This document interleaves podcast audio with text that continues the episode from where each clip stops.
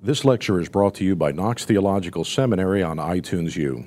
Knox is a seminary in the tradition of the Reformation that exists to educate men and women to declare and demonstrate the gospel of Jesus Christ. Our prayer is that this teaching will be beneficial in your Christian life and ministry.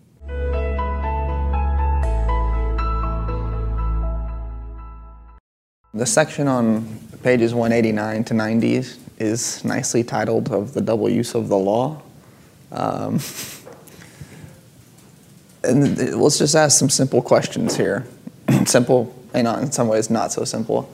Uh, what is the first use of the law? What does it do? Restrain. Restrain. Restrain in what way?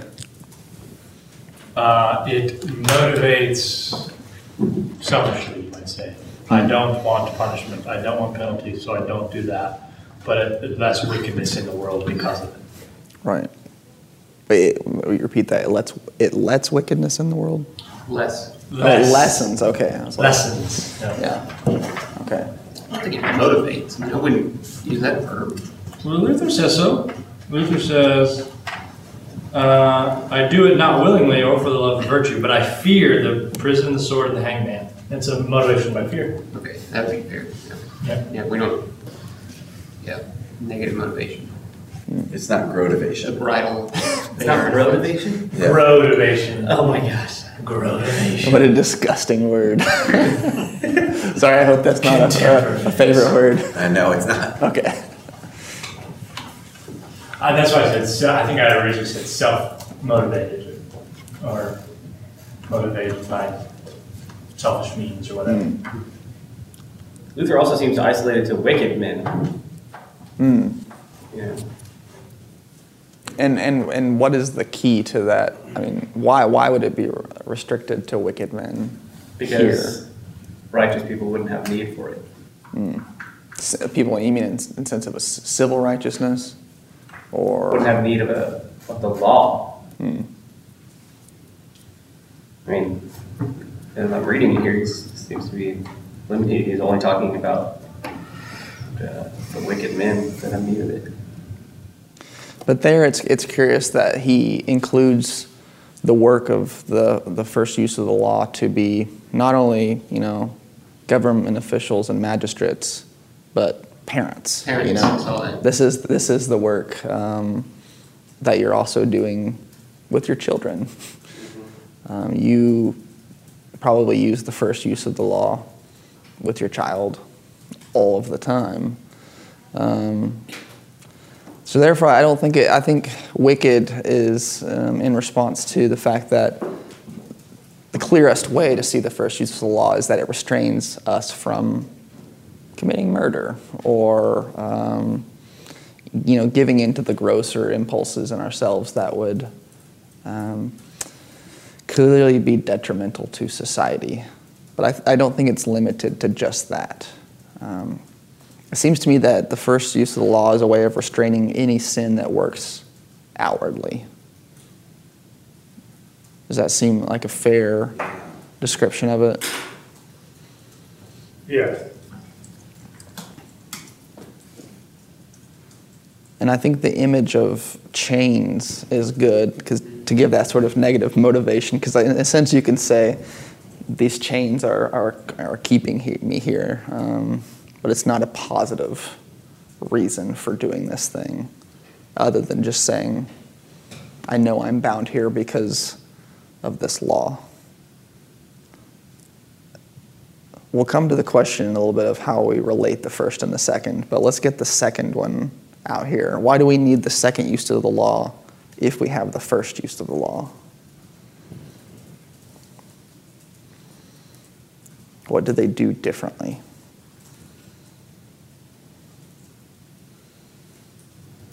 Second shows my actual need that I'm in, I'm in need of something. Mm. First one just sort of keeps me at bay. Mm. Second shows me I need. Yeah, the, the first is horizontal and the second is vertical, right? I think there's I, that, that's a, a, distinction I think I'm starting to lean towards, um, particularly the, the distinction between inner and outer. Um, Because with regard to the first use of the law, it is restraining your actions outwardly towards others and in ways that you would harm yourself. Um, so you think of all the different ways that the government tries to keep us from hurting each other, um, from the ways that a parent tries to keep their child from burning themselves on the stove. Um, you know, school teachers, whoever it might be, they're all trying to restrain these various things that we might relate to the outer man or the horizontal, horizontal life. But we can fall into a trap there of thinking, well, I haven't killed anybody. I haven't, you know, as a little child, I didn't touch the stove today, having a pretty good day. Um, and then it seems to me when Luther moves to the second use of the law, he pulls out particularly um, the Pharisees, the people who would have been down with their own self righteousness because they wouldn't have seen um, the outward problems. They would have thought, I'm living this rather righteous life. So, where the first use of the law restrains you, and in so doing, it shows you your transgressions outwardly, the second use of the law has to come down to thunder into your heart to show you that whether um, you have those first use of the law issues, big or small, they're all rooted in, the, in a problem of the heart. So you just said both uses of the law address the problems that are rooted in the heart. Um, I think the first does insofar as it could point you to the source of the issue, but all it's I think all it is doing is just restraining the outward self. Yeah, because that would involve exposure, hmm which Right. typically I don't associate with the first With the first, of the law. yeah, because it's the, it's The law the doesn't second. expose, does. it simply restrains. Mhm. It doesn't the light, the searching aspect of it. I think that's where the, when, I like, could be wrong, and that's why I'm here. Mhm. 45 minutes ago or an hour ago, we were talking about the chain metaphor. And when you're chained, it starts to kind of show, hey, I'm a prisoner. And that's more of a, a state rather than, I can't go these places. Like, you start to feel its internal message. Yeah. Your being begins to be revealed. Not I'm in prison, but I am a prisoner. I Right. can't go these places, but um, I'm, I'm stuck, I'm powerless. Yeah. you know, he says the, the restraint of the first law shows plainly enough that they which have need of the law, as all they have are without Christ, shows that they are not righteous, but rather wicked and madmen, whom it is necessary so to bridle that they sin not. And precisely what that shows then is that the law doesn't justify you, because it's just holding you in place there. So, do you think the sort of distinction that Luther made in the freedom of a Christian between inner and outer, or active and passive, you know, horizontal and vertical, um, makes sense of the distinction between the first and second uses of the law? Yeah. Yeah, that's helpful. Mhm. He says on page 298 of this document, he says, "The first use then of laws is to bridle, bridle the wicked." Hmm. That's just a quote.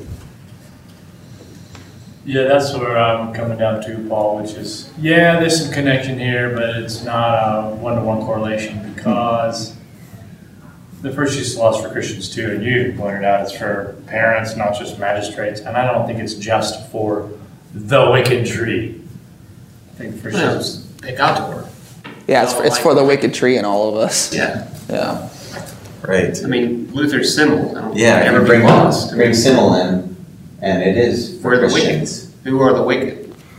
Isn't it for the Christian that the first and third use are kind of conflated? And We're gonna we'll, we'll get to that in just a minute. Um, when we'll, we'll come to when we get to page 147.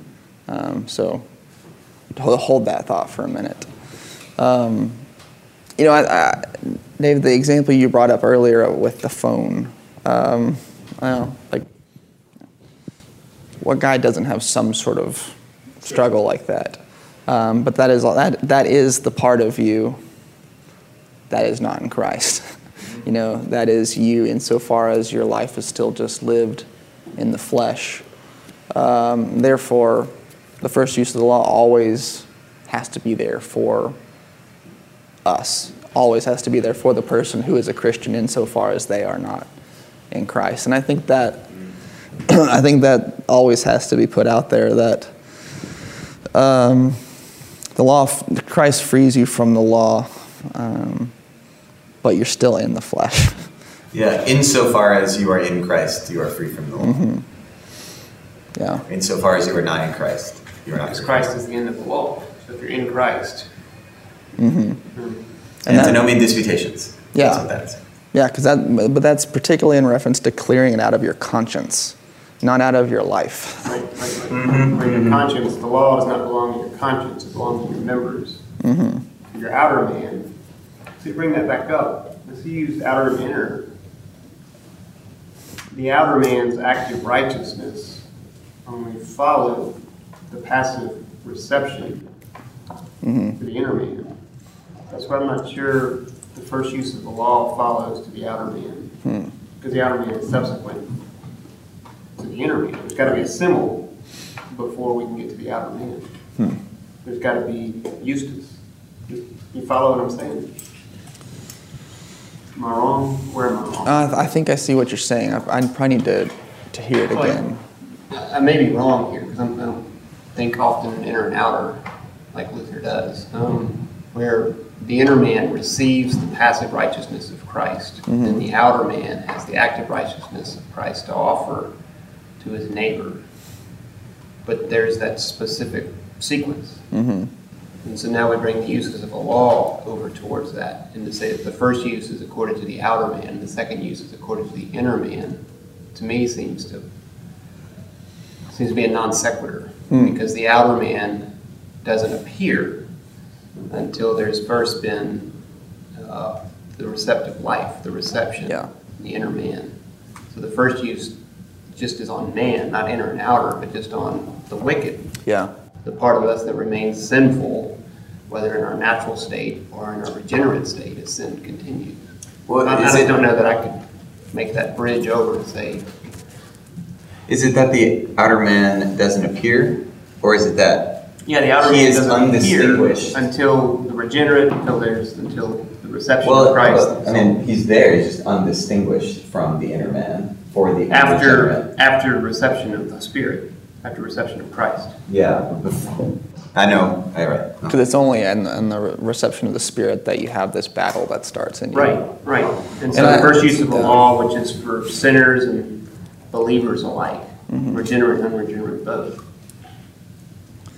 Presumably, the unregenerate don't have the outer man. There is no active righteousness that they're offering their neighbor because they're not I regenerate.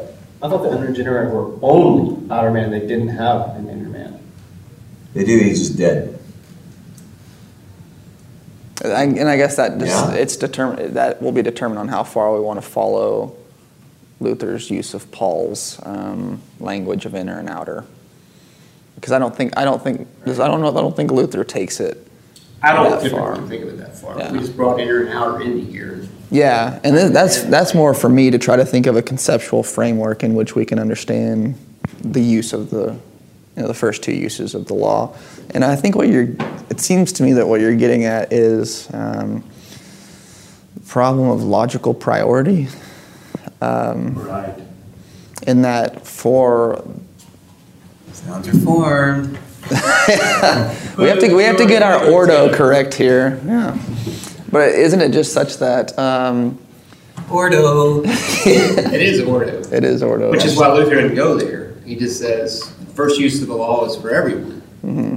It's for the just ordering of society, yeah, um, for all, yeah, believers and unbelievers alike. It's not inner and outer. yeah, yeah. I think it's fair to say, though, as you s- suggested and asked us, is there a system of thought that Luther has now developed through everything we've read so far mm-hmm. in the course of his life? Is there a way in which he's thinking about inner and outer man, active and passive righteousness, first and second as well? I think it's fairly consistent now. Yeah, but if you really want to draw theology, which of course why we're here, I love Bayer's way of describing what makes a human. A human becomes a human when he hears the justifying word, justifying God as a sinner. And so to become human, which has to happen before you have an outer man, you have to be justified. And so if you were looking for a system in which to sort of pull Luther into it, because Luther didn't do it himself, I just would stop short of saying the first use of the law is for the outer man, because that evokes an understanding of what Luther meant by that. And that's only after the outer man has in fact become a human to hear the word te absolvo. The unregenerate haven't heard that word. There is no outer man, therefore, in Luther's strict word. Is that right? I don't, I'll be honest, until yesterday, I'd forgotten about inner and outer man in Luther. I was like, oh yeah. Yeah. I don't think in that category. Yeah, and this is, I mean, and just to say again, this is me trying to, we're trying to just find a framework for thinking of these things together. Um, when we think about inner and outer man in terms of active and passive righteousness, of course, passive comes first. Right? We have no active righteousness. There is no true active righteousness um, that counts for, for the Christian. Um, there, the, you know, any unbeliever can have a kind of civil righteousness, um, but it's not in this sense that we're talking about. Um, but that distinction, I think, that, that priority of passive over active, we can leave that there, I think, and say when we come to the first use of the law, it reigns over you and your members as the outer person. Um, and then the second use of the law comes in to strike the inner man and show that they are dead and in bondage to sin. Um, and it's only in that work of restraining and then breaking the heart um, that the gospel comes in to enliven the inner man, as it were. Does that, does that, Oh, I agree with all that, yeah. okay. I agree with it. He doesn't really say the word phrase inner man or outer Mm. man in the Galatians commentary at all. Doesn't, doesn't exist. Yeah, I'll So these are things we're reading in rather Yeah. than taking from Yeah. what he's saying. yeah. And I'm trying to just follow some clues here and there um, where he does talk about the heart or um, the, our life before the world, sort of coram mundo kind of questions. Maybe more accurate to say outer sins, inner sins, inner sin. Yeah, I mean, I think I think as long as we um, keep the relationship between those two things, um, in that the outer sins are issuing forth from the inner sin, Yeah. um, and it's only in light of knowing the inner sin that we can truly un- even understand the outer. Um, it's not the other way around. I like heart language. I mean, Yeah. first use of the law never touches the heart. It bridles the members, hmm the mouth, the arms, the legs. Yeah. It doesn't touch the heart. That's what I'm meaning. It is not my word like a hammer, which crushes the heart, Yeah. splits it into pieces. I just borrowed two two books. Yeah. Well, I think I think we've come to a sort of place of coherence there in putting those two things together. Um, the question that we have to go to is what is happening on page 147. These courses provide a glimpse into our academic programs. Knox students can take one week or semester length courses in person at our South Florida campus or choose to complete a degree entirely online. By bringing together academic excellence, a vibrant community of learning, and flexible scheduling, Knox offers today's students timeless truth through modern convenience. For more information about earning credit toward a master's degree, please visit our website at knoxseminary.edu.